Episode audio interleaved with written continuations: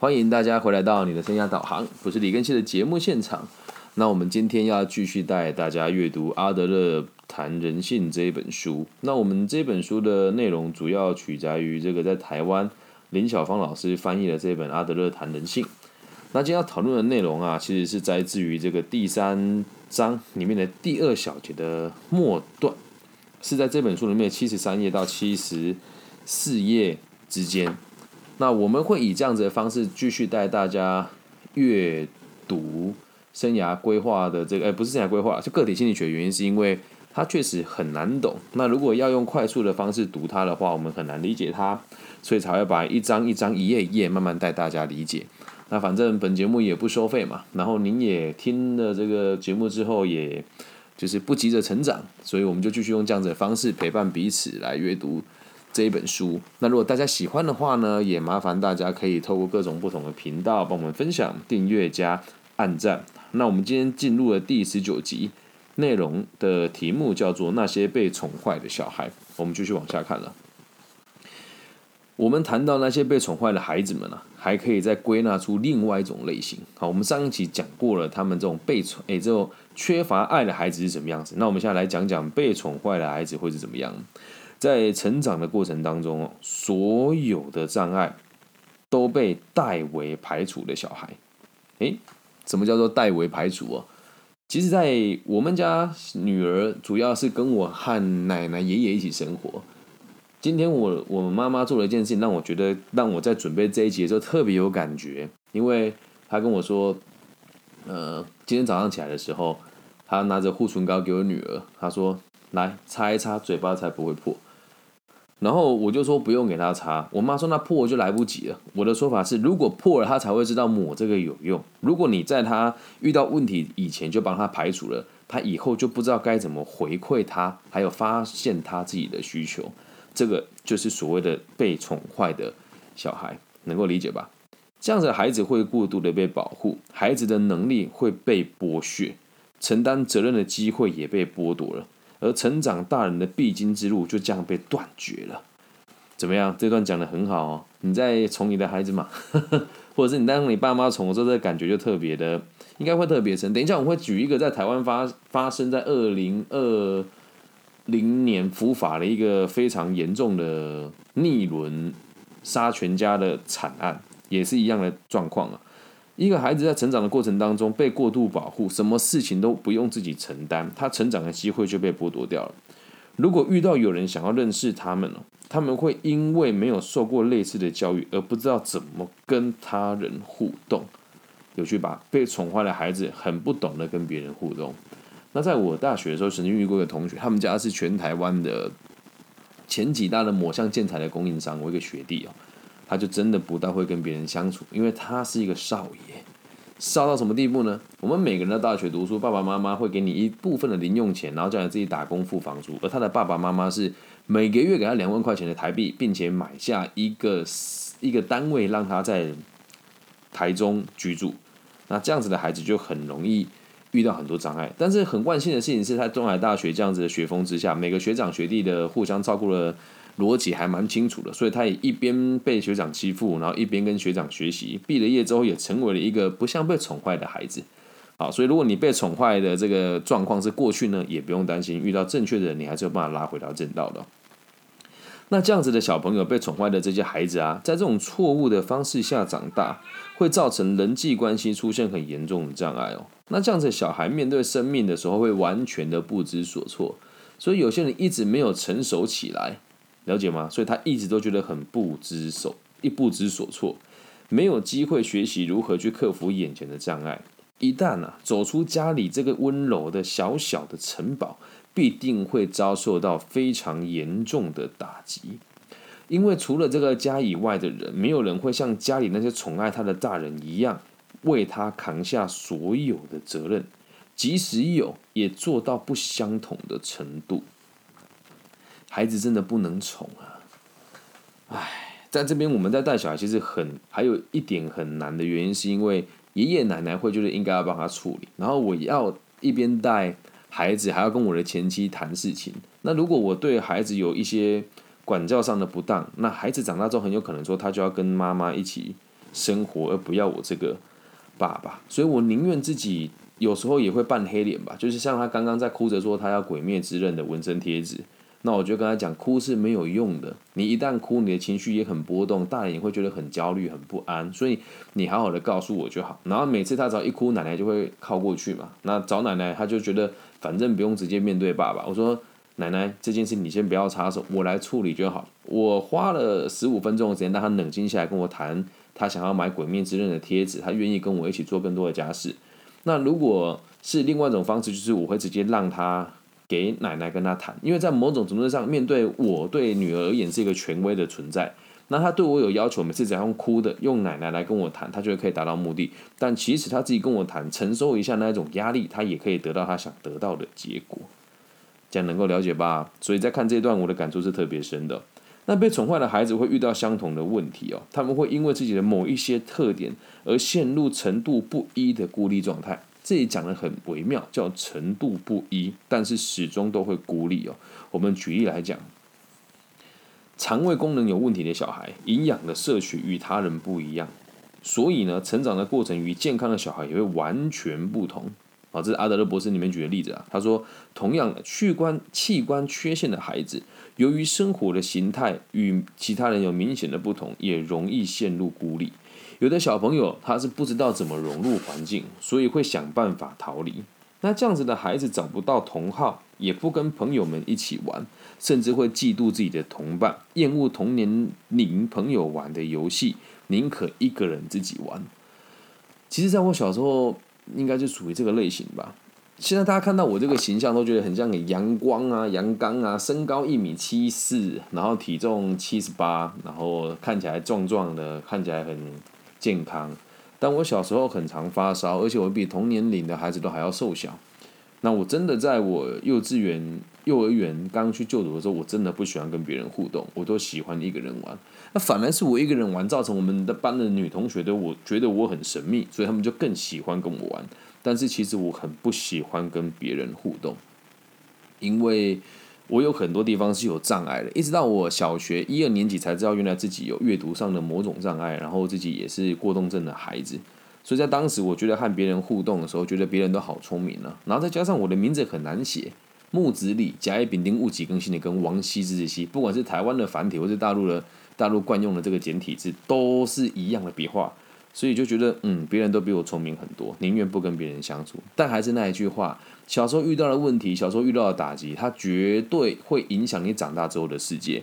但是你长大之后的世界，也会因为你的目标而修正你对于过去的经验的认知。这就是个体心理学里面最核心的所谓的目的论哦。我们继续往下看，小朋友在成长的过程当中，假设受到非常严格的管教，他也很容易孤立他自己哦。他们会认为生命当中没有一件事情是顺利的，以后也遇不到什么样的好事情。那这边其实我看到也很有感触的原因，是因为家父对我十分严格。我记得小时候我爸如果打我，都是打到我，如如如果放到现在，应该都是家暴了。他会打到我没办法坐，就是真的皮开肉绽，我只能用屁股的一小段去坐在椅子上，会打到这个地步。然后学校老师还没有帮我通报相关局处，想到觉得很扯。所以在小我到现在有时候还会觉得说，现在我爸这个观念反而让我变得很坚韧啊，就是这个世界上没有什么好事会轮到我们，我现在还是这么坚信的。但是如果你被严加管教，你就会发现，不管你怎么做，就达不到他们的要求。从正从正面的方法来论述，就是我觉得自己怎么样都达不到自己的要求跟别人的要求。从负面的方法，就是我这一辈子什么事情都做不好。还是那一句话，小时候的事情。一定会影响你长大以后的发展，但是你的目标会修正你对于小时候的这个事情的解释哦。那有些人觉得被管得很严，然后也遇不到什么好事情，就会认为自己必须得默默忍受这些苦难，虚心承受不幸的际遇。那这个还算健康哦。那有的人更健康，他会觉得自己是生命的斗士，既然环境和自己对立，我们就必须得向环境发出挑战的讯号。那对我而言，现在两者我都有嘛。那这样的孩子哦，觉得人生责任多，而且困难重重，所以很多人会不小心把他们的心思都放在捍卫个人的疆界，以免自尊受到打击。那非常非常万幸的事情是，我没有这个问题，就是我自己的责任感很强，但是我也没有想要有自己的个人的疆界，甚至到现在这个阶段，因为接触个体心理学，还有长时间在各个不同的单位授课，所以我并没有被尊重的这个需求。这个自尊就是希望自己能够被尊重，我没有这个需求。对，那在这样如果没有这么健康的认知，被宠坏的孩子在他们眼中，外界的世界是不友善的，所以他们做很多事情都会变得相当谨慎。然后养成遇到问题就闪避的个性，不愿意遇到，不愿意去面对危险，然后会尽量的避免遇到挫折。但是，亲爱的朋友，如果你尽可能的避免挫折，你就尽可能的，你就很非常有可能没有成长的机会。简单来说，就是这么一回事哦。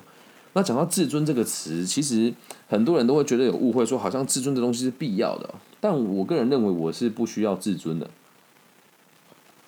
今天我去劳动力发展署演讲，然后呢，因为受训的班队啊有这个 CNC 数控班，然后有这个太阳能光电，然后有木作，有网页设计，有这个网网网络工程等等等等各种不同的班队，很多人的年纪其实比我大。那我一进去之后，就大部分就啊要上这种没什么屁用的课，生涯规划这课哪有需要上？我一进去就说，你觉得？上这个课没没有用的举手，哎，果不真其然，一开始没有人举手，说老师讲没有关系，果然有两成的人举手了。那我就很有耐心的解释说，如果不听这个课程，你会遇到的问题有哪一些？比如说，在台湾的就业网站，很多的职缺都是不存在的，还有履历之中的赚钱方式，很多都是错误的。我就很有耐心的讲了一次，接着侃侃而谈自己一路走来的历程，啊，就不多说了。咱们节目很常讲我的。这个历练嘛，然后讲完之后，他们就愿意听我上课了。那讲完之后呢，中间有休息，有个学生就来问我说：“老师，真的不好意思诶，因为我们刚刚可能对你态度没有很好，你会在意吗？”我说：“不会啊，我我我会觉得很开心，是你们愿意听。”他说：“你不觉得大家很不尊重你吗？”他说：“我说大家不尊重我，是因为不了解我。那了解了之后，愿意听我说的话，我也不需要别人的尊重，我只需要大家愿意听我说这些话，这样就够了。”所以有时有些人会把自尊放得很大，会觉得自己不被别人尊重就受到打击。这个看法跟这个说法也都是错误的。好，我们继续往下看哦。那这些被宠坏的孩子还有一个共同的特征呢，就是我们今天讲的重点：所有被宠坏的孩子、跟过度被爱的孩子、跟缺乏爱的孩子，都是社会意识比较低落的，做任何事情都只想到他自己，很少想到别人。那有这种特质的人，对这个世界的看法只会越来越悲观，除非啊，他们有办法修正自己错误的行为模式，否则他一辈子都快乐不起来。哦，原来。被宠坏的孩子会一辈子都快乐不起来。你说这个说法多可怕？那我呃，今天书本的内容我带完了，我讲几个在我最近生活当中能够验证这个逻辑的故事哦。其中一个是一个朋友，他在大学当老师，然后呢，他主持了一个会议啊，他是学校这个政务单位的这个小主管。那学校的副官、副座、副校长有两个，然后有一个。本来是负责这个业务的，后来在一次的校务会议，两个人对调之后，反正最后就是这个人要开会，忘记跟他的副座报告说要开会了。不过这个事情很有趣哦，呃，我们在某些地方也是中高阶主管，我的部署如果没有通知我开会，我也不至于摔他东西，或者是问候他，就是骂他，或者是跟他讲说你们事情怎么办的这样，我不会这么做。可是他这个主主管对他非常生气，讲了很多很情绪化的字眼，那其实就可以知道这个人只想到他自己啊。开会这种事，妈的还需要别人通知啊？你小学生啊！但是我们一般在我们讲基层工作的，你也只能逆来顺受。但但是当你遇到这个样子的主管，你就要告诉自己，他可能只是从小到大都被宠坏了而已，好吗？不要放在心上，也尽可能的去爱他们。那你说，那我们要怎么跟这群人相处？就知道他的童年不好过了，就给他一点同情吧。如果他的位阶比你高的话。那接下来讲第二个例子哦，是我最近，因为我都很喜欢，呃，我在台湾还有在做这个犯罪防治，还有这个戒治的工作，就是包含这个受刑人的这个成的未来回到回到社会的一些培训的课程。那我现在研读一个个案，发生在二零一八年哦，他是一个家中的幺子，最小的孩子，那哥哥姐姐都非常的顶尖。这个犯人的名称姓翁啦，叫翁什么我忘记了。大家如果印象的话，有有这个新闻，但呃，很像大家记记记住他的机会也不高。在除夕夜，他带着满满的汽油，把家里泼的到处都是，然后纵火，直接烧死了他的爸爸妈妈，还有他的这个。我还记得爸爸妈妈的外佣吧，还有这个某一个他哥哥的小孩，然后两个都是医学院的孩子哦。那其实他出庭的时候还很嚣张，出庭的时候还只要有记者拍到他，就会一直跟大家比中指，还问大家说我帅吗？人家问他说你后不后悔犯下这个杀害你父母的罪行？他的回答是我不后悔，而且如果有轮回的话，我会追杀他们十辈子。然后我们我我看完这个个案之后，我看我们台湾的新闻媒体报道，大部分都会说什么？哎，惨无人道啊！然后说这个人没有人性啊，说这个泯泯灭他人呐，啊泯泯灭人性啊，然后说这个一一定要判他处死啊。但是当我深入的了解那个背景之后，我我知道这样讲可能会有人说我们在检讨被害者。我跟你讲，每个成魔的人都是有一群魔性的人对他做出魔性的行为，他才会成为现在的样貌。那他的哥哥姐姐读的都是，诶，两个哥哥都读建中嘛，然后两个哥哥的小朋友也都是读第一志愿的高中。那你要知道，这样子的孩子，他是他们家排行最小的，每个人都那么优秀，那他什么都没有得到，那一定会爸爸妈妈会尽可能满足他的各种需求。那他以前有在做这个小狗配种，然后卖狗的这个行为，然后这个是真实的事情啊，这不是我瞎掰的。有一天呢，他就自己。他就说自己有一只非常名贵的马尔济斯，新闻是这么报道了那详细的案例我也没有很仔细看，今天没有什么时间，我是为了这个节目才去做这个研究的动作的。然后他就说，这个这个翁先生，他之前就是有一次小狗在路上被撞死了，然后打官司要那个对方赔他钱。然后这个翁先生，我觉得这时候就因为都没有人关心他，他竟然把那一只狗冻起来，因为对方不愿意赔偿。他说我要跟这个人打官司，就把这只狗冻起来。然后人家问他说为什么你要把狗冻起来？说我要把证据留下来。那其实这时候就可以了解，他并不是真的爱这一只狗，他只是想要跟对方讨一个说法，而对方也看不起他。那你要想这样一个扭曲的心灵被人家变成现在这个样子，他可能。刚出生的时候，家里人都很宠溺他，他要什么大家都都帮他完成。然后他想要读兽医，可他成绩不好，家人偷偷篡改他的志愿卡，他念的汽修科。啊，这是真实的故事啊，我没有说谎啊，大家可以到台湾的新闻媒体去看一看，都有相关资料可以看哦。那当我看到他的其他的家属在论述他的目前的家里的状况的时候，我我的直觉告诉我，他在生前一定受了很多委屈。那你会觉得，哎，老是颠倒是非，这个人杀死他的爸爸妈妈，你竟然在检讨被害者？我没有检讨啊，我只有说，他一定是接遭受了某一些很不得了的对待，才会变成现在这个样子，能够理解吗？所以，当我们在看犯罪者，或是看某一些行为举止非常怪异的人的时候，请不要带着讥笑，或是看热闹，或是自以为正义来评断他们。他经历了什么，你真的不知道。就像我自己啊。被保护管束过的这个事实，我经历了什么？你能知道吗？你不知道。所以当有人评断我说我有黑道背景的时候，我都只能一笑置之，因为你可能对我不够了解。那有人会因为这样子去跟别人抹黑我说有这样子类似于前科老师还值得他来教书吗？我个人现在都是觉得啊无所谓啦，反正不怎么样，我我不在意。但是一般人，你去看到很多人有很脱序的行为，很多时候是因为他真的受到非常非人道的。对待你要想一个正常的家庭怎么会去用这样子的方式？他一定没有接受，一定也很常听到说啊，你的哥哥姐姐都那么优秀啊啊，有的人就亲戚就会用这一种比较表面上关怀，实际上讽刺啊，说哎呀，你怎么怎么啊，有没有什么打算呢？或者这样的方法给他都会有很大的压力。然后再讲一句，我我个人认为这是最可怕的事情哦，人呐都是贪心的。这个家族在当地有很多土地，那你说这些哥哥姐姐其实很有趣哦。在这个访谈的过程当中，就有人说，这个杀害全家人的这个凶手跟别人讲说，你们都去外面逍遥了，只有留我在家里承担一切。他讲这句话其实也很有道理呀。这些哥哥姐姐发展再好，你对家里平常不闻不问，然后家爸爸妈妈也会把这种期期许放在这个孩子上，说啊，你就是最没用，留在家里。但实际上，他确实跟爸爸妈妈生活在一起。所以别人看他，他也很有压力。他不是不去上班，这他真的也没有能力，也没有必要去上班，因为他不缺钱。所以到底是这个凶手的错呢，还是整个环境的错呢？我必须得讲，每一个悲剧的背后是整个社会的每一个人的责任。这就是为什么我要那么认真做教育的原因。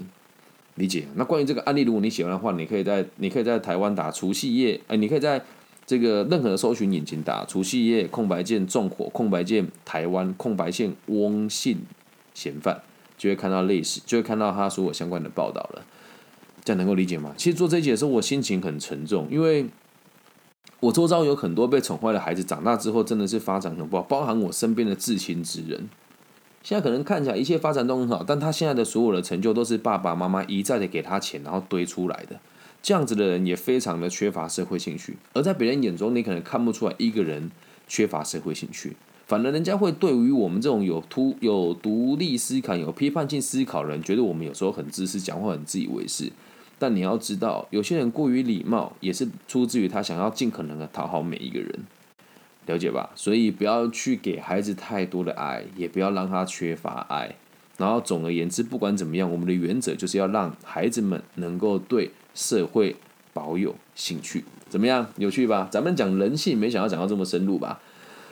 大家还有我一件事我要提哦，台湾有个有一个人叫有有忘记谁啦，就是有一个在做这个读书会的自媒体，就说阿德勒这一本书就是在讲说你那点小心思我看得可清楚了，其实并他并不是这么说，他让大家理解人性，了解人性的发展是什么，那并不是要让大家以操弄或自己看透病的角度来看待心理学，而是能够用我们觉得最好的方式来引导每一个人思考，这才是个体心理学的真实的含义。有趣吧？个体心理学谈人性，讲的就是这么简单。那其实这本书我自己已经看完了两次哦。那后面的内容我觉得会越看越津津有味。虽然他论述的方法并没有像这个自卑与超越这么的有系统，而且有一部分跟自卑与超越是有重叠的，但是我一样会把它从头到尾带完，因为。要让大家知道，做任何的学问都应该把他每一本经典著作读完，才有办法彻头彻尾的理解这个作者想要表达的内容是什么。最可悲也最可笑的是，在台湾真的懂个体心理学老师太少，你甚至问他说这些出版的顺序，他们可能也不知道。但最近我发现台湾有个老师很值得我学习，叫曾瑞珍。他讲的内容，我觉得真的有把阿德勒的内容读懂，但是可惜的是，我不认为他有足够的社会历练去理解阿德勒里面所讲到的犯罪者跟这些飞行少年的内容。但我最近都在拜读这个老师的论文，对我要收回我之前的成见，说全台湾只有我认真的阅读阿德勒的思想，没有这句话我得收回来，还是有人做。只是落实的方法不同。好，以上就是这一集全部的内容了。希望大家喜欢阿德勒谈人性的第十九集，那些被宠坏的孩子们。那如果大家喜欢，记得帮我投币、按赞、分享、加订阅，打开订阅，打开这个小铃铛。那大陆地区的朋友，你如果在网易云收听，你私讯我，或是分享，或是订阅，我都会觉得很开心，因为我的订阅人数有在频繁的上升。那如果你也听了还蛮喜欢的，请你不吝啬的告诉我，因为在疫情结束之后，我会到大陆做巡回的演讲。那当然啦，这个如果你们所在的地区的粉丝希望我过去跟大家做个见面的话呢，咱们是不收费的。哈，那但是身为一个 idol，希望大家可以帮我处理住宿的问题。那机票我会自己出了，就是你们可以跟我讲说，哎，我们哎呃五人成行，只要你所在的城市有五个人愿意。听听，或是看看我本人问我什么问题呢？我就会飞过去，然后每飞到个地方，我就会制作一集留在那边给大家。那目前有报名的有北京、重庆、西安、广诶南宁，然后深圳，呃广诶深圳，对，就这五个地方。然后石家庄最近有在谈啊，有一些孩子现在还在考高考，准备念大学，考上之后才会知道去哪个县、去哪个省份了。对，那如果大家喜欢的话，就可以跟我说。那台湾地区的朋友，就台湾就这么这么丁点大了，你们想要找我其实很容易。那就如果喜欢的话，上网搜寻我的名字，可以找到很多内容让大家参考的，好吗？那希望大家可以跟我继续阅读个体心理学的各种经典的名著，也希望大家在这个节目当中可以学到自己想学到的东西，进而让这个社会更加的安定。那如果你听了之后喜欢，记得找一个你觉得舒服的角落分享。给就祝福这个世界上在不同地方收听我们频道的大家都可以平安健康，顺心，包含你，包含我，我爱你们。希望我的节目的存在对这个社会有更多安定的可能性。拜拜。